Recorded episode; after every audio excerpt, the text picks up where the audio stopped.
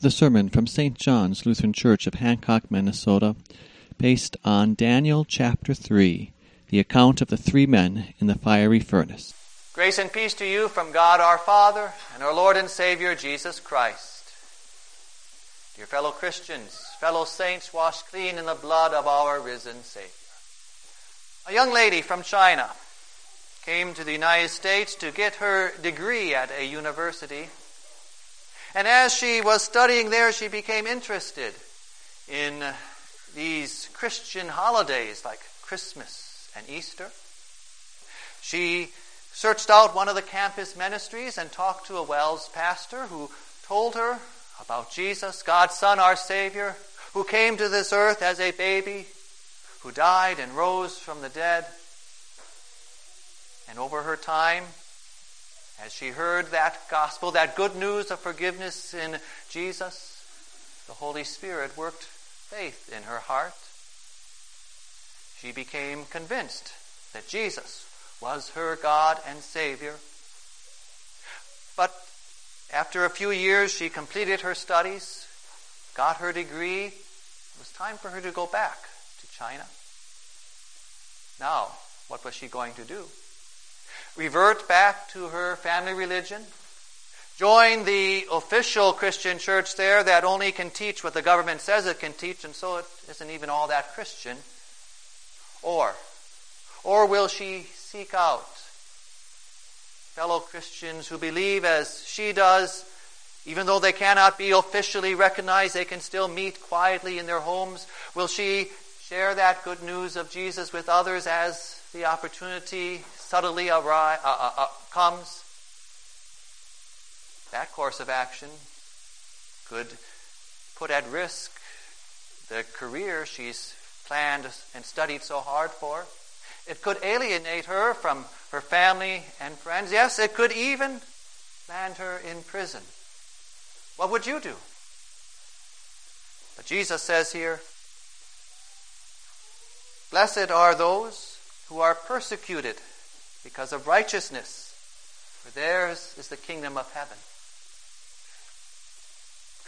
Or what about a young man of 18 years old, growing up in the heartland of, the, of America? He now heads off to the university. He has always celebrated Christmas and Easter. From little on up, he's learned about Jesus from dad and mom, and week after week in Sunday school. After confirmation, he was active in youth group. Everyone was so encouraging. But there at that university, his faith goes through some struggles. The sexual morals of the co ed dorm are worse than he ever saw on TV, and yet so tempting as also is the easy access to beer and liquor. One of the most popular professors regularly ridicules those who still follow the Christian myths. We don't believe in Zeus and Hercules anymore. Why believe in Jesus? The arguments against Christianity sound so reasonable. Many of his fellow students follow them. Has he just been following baby stories in Sunday school? Is church just a way for his parents to maintain control over him? Is he ready to leave behind his childish ways and grip the reality of science, technology, evolution, and humanism that seem to offer such great promises for humanity? What is he going to do?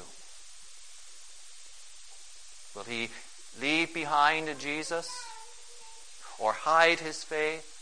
Or lead a double life, pretending to be Christian at home but quite different there at school? Or, or will he run to Jesus in his word and find Christians that share his faith so that they can support each other from God's word? Will he let his light shine out despite the insults, ridicule, and maybe even the bad grades that may bring? What would you do? Blessed are you when people insult you, persecute you and falsely say all kinds of evil against you because of me. Rejoice and be glad, because great is your reward in heaven. Yes, we easily recognize how beautiful the words of Jesus are in what we have come to call the Beatitudes, those opening verses from the Sermon on the Mount. We recognize their beauty, but do we live them? Do we practice them?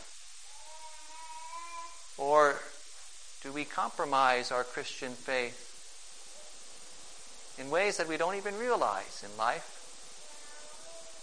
Are we more tempted to fit in with others rather than confess Jesus? And maybe as you reflect on the, the two stories I opened up with here, you can say, yes, I understand those situations, but we're not in that kind of situation. We, we live in a Christian community. We have freedom of religion. And I don't mean in any way to downplay those wonderful blessings God has given to us through our country. But do we really live in that good of a society? Or have we become so used to conforming to the ways of this world that we don't even realize how often we compromise our faith to avoid ridicule or insult or hurt feelings? Are we tempted to just fit in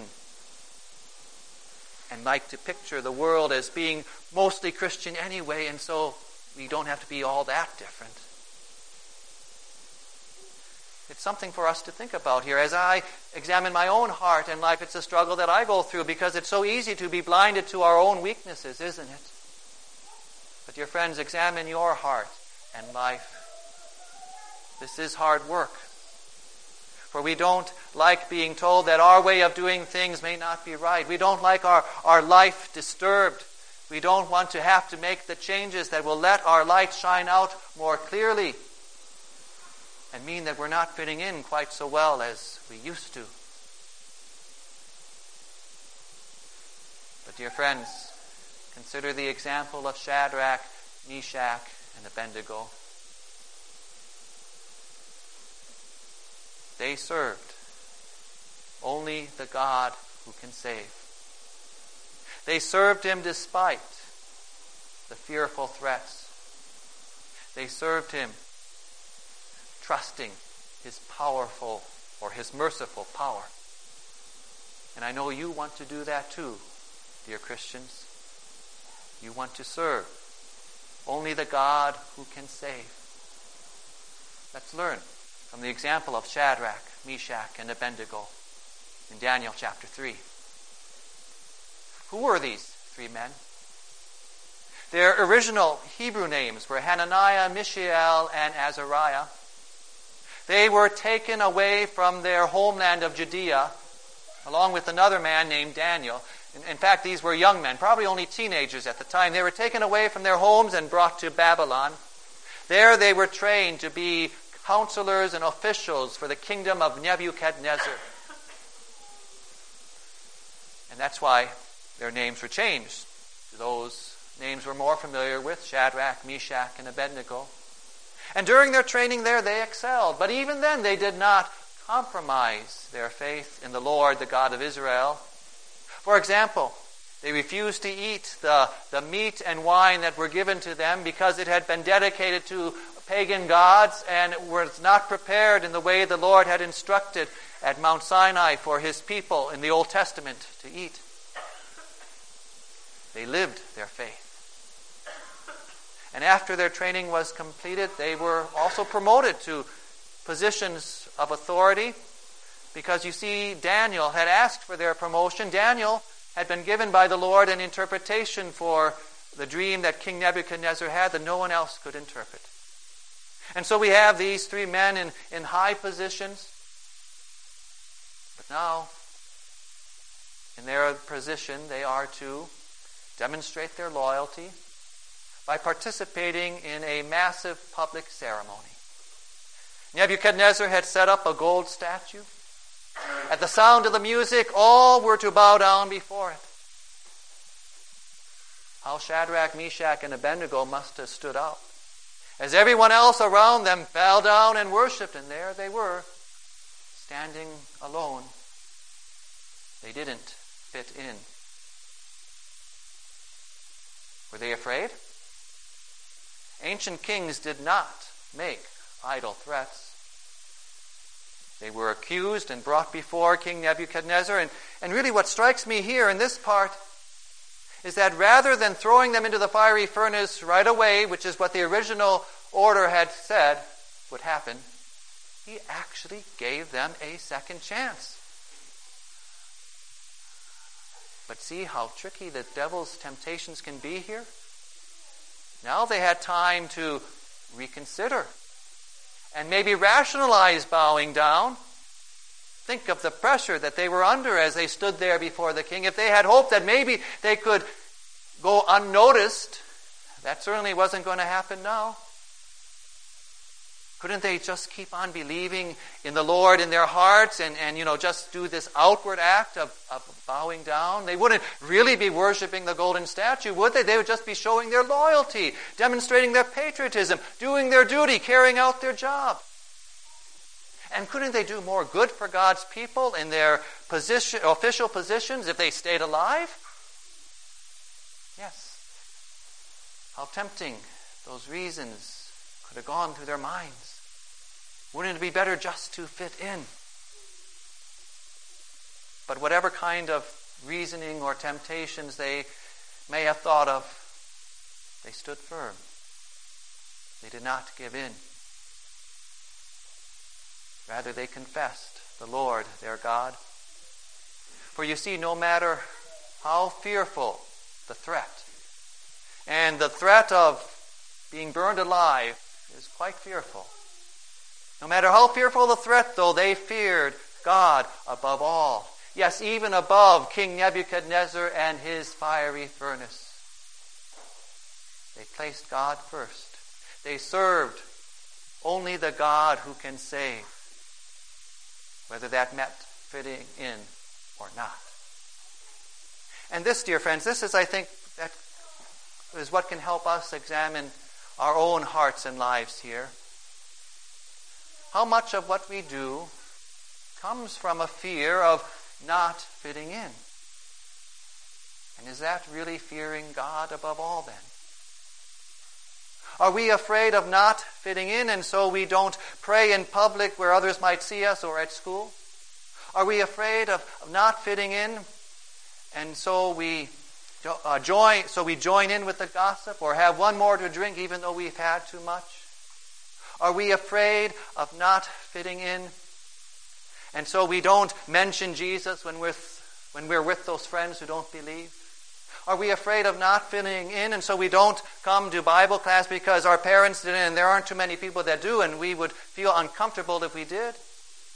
Are we afraid of not fitting in and so even though we say worship is important. We don't want it to interfere with our work or our, our, our family because only a religious fanatic would do that. Are we afraid of not fitting in?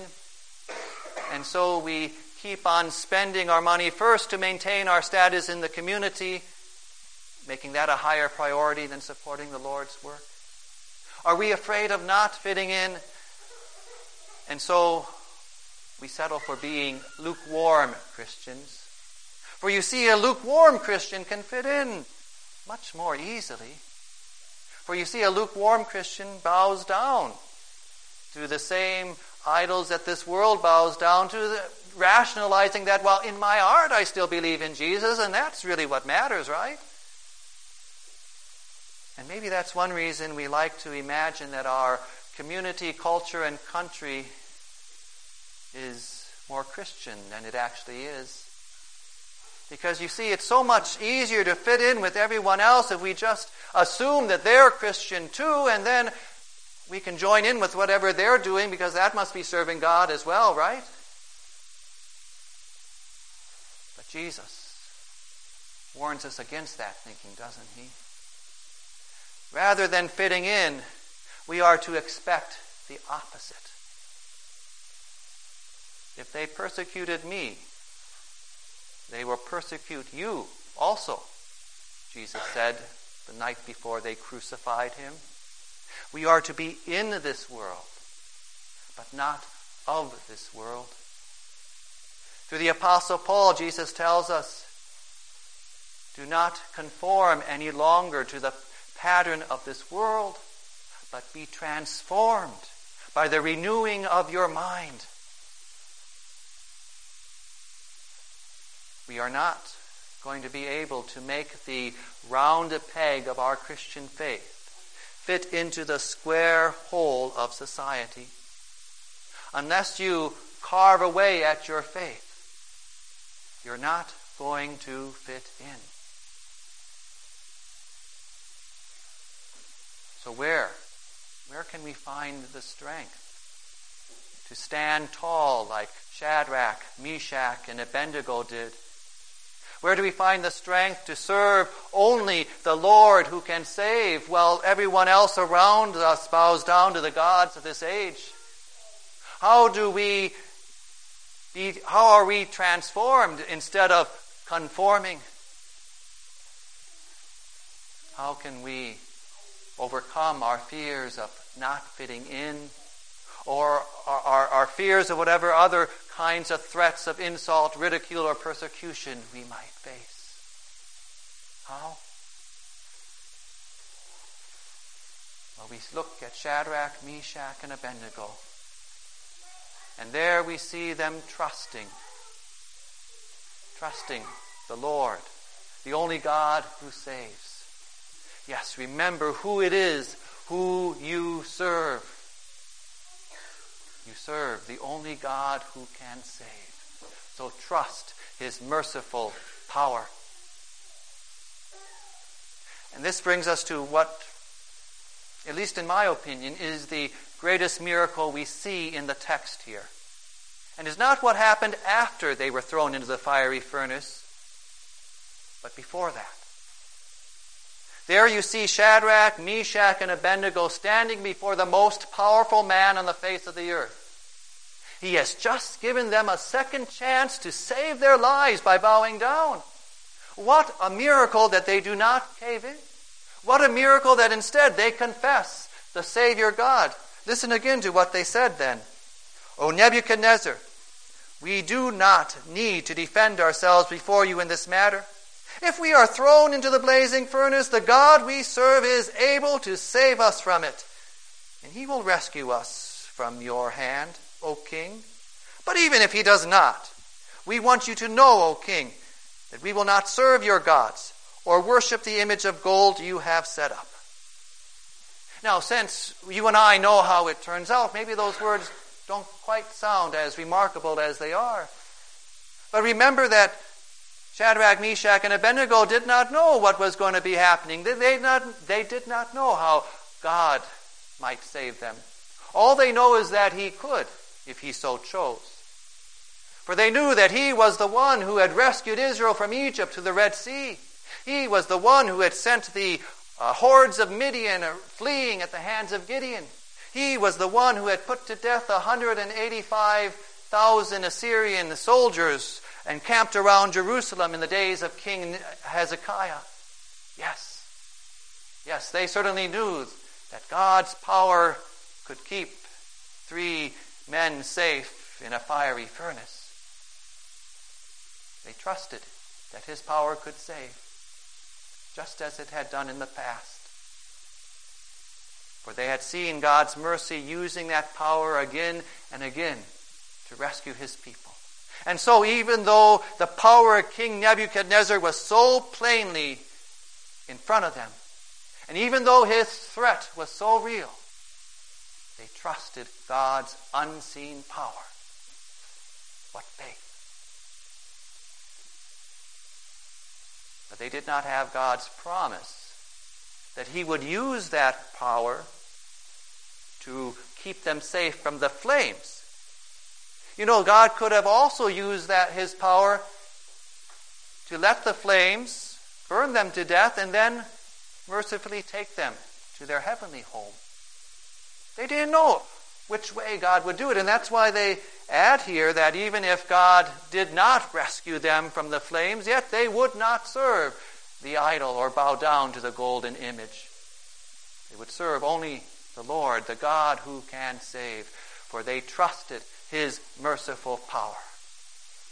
And that, dear friends, that is where we also find that strength to stand tall with Shadrach, Meshach, and Abednego for you not only have the example of God's saving power, His merciful power from The Old Testament times where he rescued his people again and again. Think of his merciful power uh, displayed in Jesus and his miracles. Yes, think of how Jesus healed the sick, gave sight to the blind, healed the lame, and made, made the deaf to hear. Look into the empty Easter tomb. He's risen. Not even death has power greater than he has. Yes, the power of your Jesus, who died for your sins and rose for your victory, is greater than any threat you face, no matter how fearful it may seem. For even if your life is a constant struggle and suffering, even if each day seems as if it is a fiery furnace, remember what your Jesus has prepared for you with his merciful power. His death has purchased an inheritance for you in heaven, for you who believe, an inheritance which no rust can destroy and time does not wear out. His blood has washed you clean, washed away your guilt, in order to make you ready to stand in the blessed magnificence of your holy God, seated on his, uh, as he is seated on his rainbow encircled throne before the glassy sea. And that future glory, sealed to you by his resurrection, far outweighs any suffering we may go through in this life. Remember what your Savior in his merciful power has prepared for you. For just as he has risen from the dead, so also he will raise you to live and reign with him eternally. Trust his merciful power. Serve only the God who can save.